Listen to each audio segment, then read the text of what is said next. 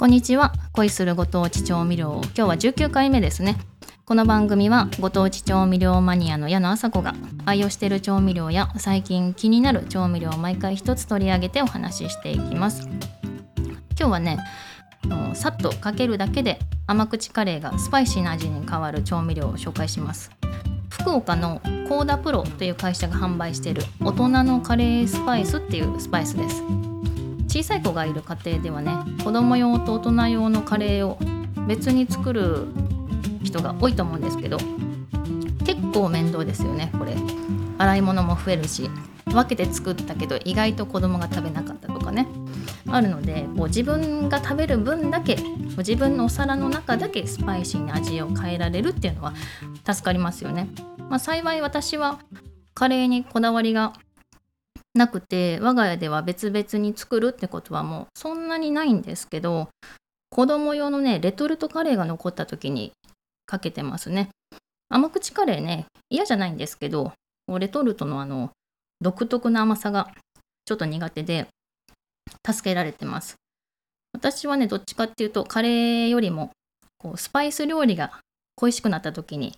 使いますね。最近はねサラダとかコンソメスープに入れることが多いかな。ああとね、マヨネーズとかね、ケチャップに混ぜたり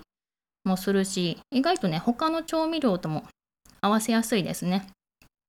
あとね、この大人のカレースパイスは小袋に分けられてるので、だいたい1回、2回分ぐらいかな。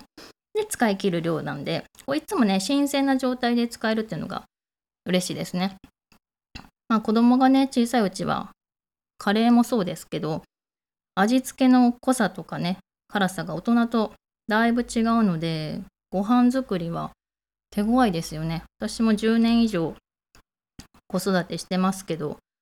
うーんなんか子供に料理を作ってて学んだことは手の込んだ料理だから喜ぶってわけではないっていうことですね。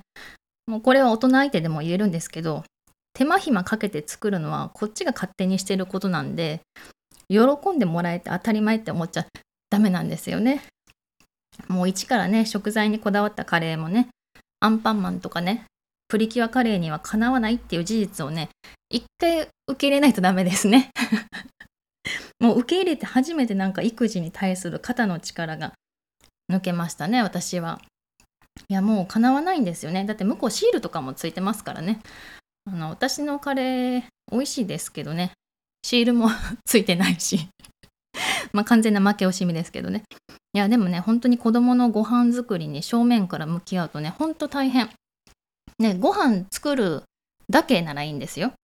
掃除も洗濯も仕事も何にもしなくて、もうご飯だけ作ったらいいっていうなら、もうね、米とか野菜作るところからね、始められると思うんですよ。ね、なんか、うーん、なんか鶏とかね、ヤギとかも飼ってね、なんかご飯作りだけに専念するのも楽しいだろうなって思うんですよね。でもね、なんか自分にね、ね余裕がない時はね、ほんとしんどいですよね。みんな忙しいしね。だからね、うち、私はね、もう、ほんと今日は無理だな、しんどいなって時はね、もう近所のスーパーとかコンビニ行って子供たちにも好きなもん1人何個までで買っていいよって言ってもう何でもいいよって言って買ってえっと、ベランダで食べてますね。こうね、何を食べるかっていうのもね、大事ですけど、まあみんなが楽しくね、食べられることを子育てする上で、私はもう大事にしてます。私はね、あの、時間の融通が利く仕事をしてるので、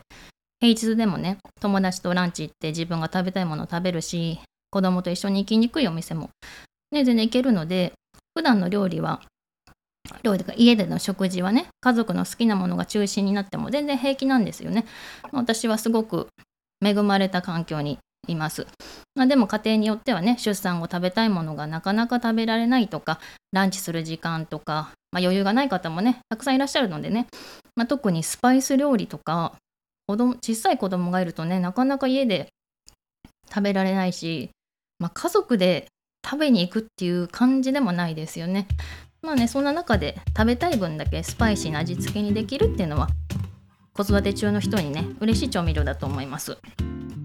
えっとね今日その紹介した大人のカレースパイスはねえっ、ー、と販売元が株式会社コーダプロ。で購入場所はね私は最初 Amazon で買ってでその後ね福岡市内のどっかのスーパーで買いましたね。あなんかど忘れしちゃった。どこだったろう。でも Amazon 楽天で買えます。で福岡市内のどっかのスーパーでも売ってました。あ多分ね大人のカレースパイスのあのツイッターのあツイッター X ね。あどっちでもいいけど のアカウントがあるので、まあ、そこを見たらわかるかもしれません。よかったら見てみてください。えっ、ー、と今日はいつもの料理をスパイシーな味に変えられる調味料のお話でした。えーと恋するご当地調味料は毎週金曜日に配信しています。過去の配信もよかったら聞いてください。今日も最後までお付き合いいただきありがとうございました。来週もお楽しみに。バイバーイ。